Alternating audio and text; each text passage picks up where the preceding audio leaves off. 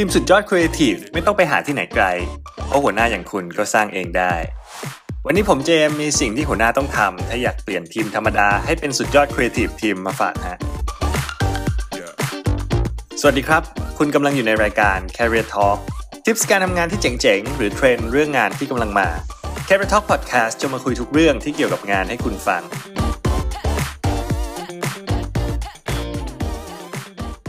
ในยุคที่มีการแข่งขันสูงแบบนี้ แค่สินค้าดีอย่างเดียวมันไม่พอแล้วถูกปะฮะ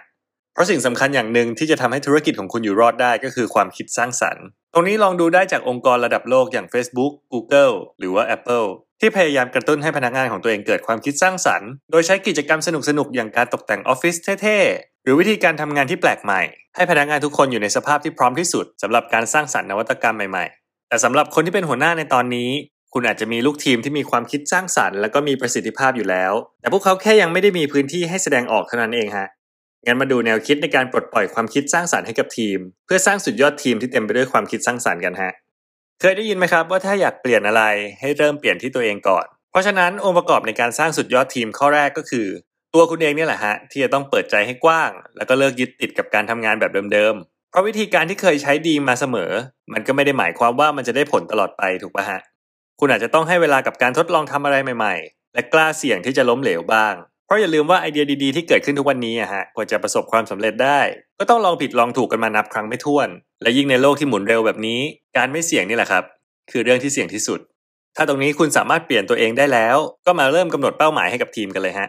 แต่ให้กำหนดแค่เป้าหมายนะครับอย่าไปกำหนดวิธีการทำงาน เพราะสิ่งที่น่าเสียดายคือเมื่อลูกทีมของคุณมีความคิดบางอย่างอยู่ แต่พอต้องเจอวิธีการทำงานมาตีกรอบ พวกเขาก็จะไม่กล้าขัดใจคุณ เพราะคิดว่าถ้าคิดต่างและงานออกมาไม่ดีก็จะต้องรับผิดชอบเอง ตรงนี้คุณอาจจะต้องเปลี่ยนวิธีแจกแจงงานใหม่ บอกให้พวกเขาเข้าใจถึงเป้าหมาย และอย่าลืมที่จะเปิดโอกาสให้พวกเขาคิดถึงแนวทางในการทำงานที่แตกต่าง แต่ยังสามารถไปถึงเป้าหมายเดียวกันได้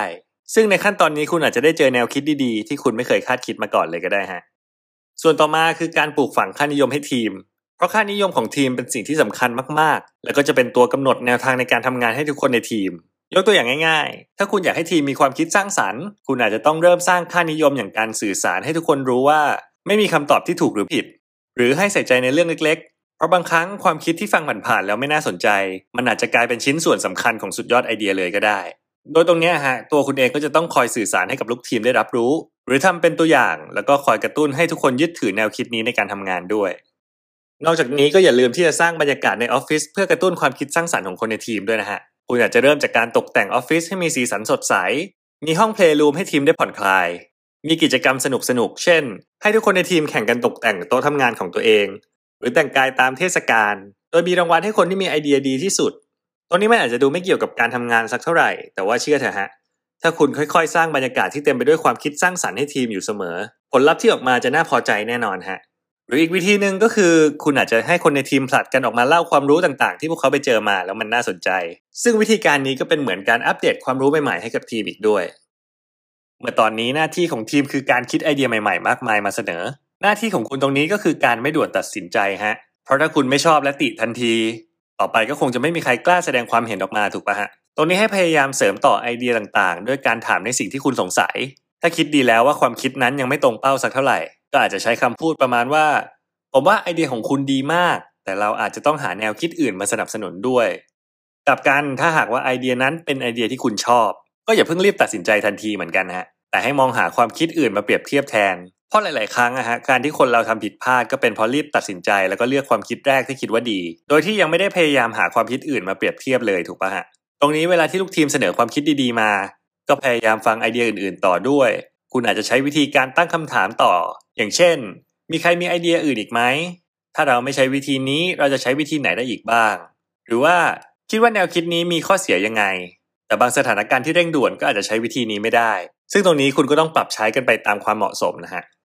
สุดท้ายถ้าอยากได้อะไรใหม่ๆ ก็อย่าให้ลูกทีมและตัวของคุณเองอยู่กับอะไรเดิมๆนานเกินไป เพราะบางครั้งอะฮะการอยู่ในบรรยากาศเดิมๆหรือว่าทำงานกับคนเดิมๆ มันอาจจะทำให้ทีมขาดความคิดสร้างสรรค์ได้ เพราะความคิดต่างๆ จะถูกหมุนเวียนกันไปมาในทีม ซึ่งทั้งทีมแล้วก็ตัวคุณนะฮะอาจจะคิดว่าดีแล้ว แต่ความจริงอาจจะมีไอเดียอื่น ๆ ที่ดีกว่ารออยู่ข้างนอกก็ได้ ตรงนี้คุณอาจจะต้องลองหาวิธีออกไปเจอสิ่งใหม่ ๆ บ้าง อย่างเช่น ถ้าเกิดว่าคุณไปเจอลูกค้า ก็พาทีมไปด้วย หรือว่าให้ทีมไปงานสัมมนาต่างๆ เพื่ออัปเดตเทรนด์ใหม่ ๆ วิธีนี้ก็เป็นเหมือนการเปิดโลกทัศน์ให้กับทีม เพื่อที่จะได้นำแนวคิดใหม่ ๆ กลับมาใช้กับการทำงานต่อ ความคิดสร้างสรรค์นะฮะมันเป็นสิ่งที่สร้างขึ้นได้ ถึงแม้ว่าบางคนอาจจะไม่ได้มีความคิดที่โดดเด่นอะไรก็ตาม แต่ในรูปแบบของการทำงานเป็นทีมอะฮะแค่ความคิดเห็นเล็กๆ ก็สามารถปะติดปะต่อกลายเป็นไอเดียที่ดี และมีประสิทธิภาพได้ ซึ่งก็เป็นหน้าที่ของหัวหน้าทีมอย่างคุณด้วย ที่จะต้องเชื่อมต่อไอเดียเล็ก ๆ เหล่านั้น ให้มันกลายเป็นรูปร่างที่สมบูรณ์แบบ และสุดท้ายผลลัพธ์ที่ดีก็จะเกิดกับผลงานจากทีมของคุณแน่นอนฮะ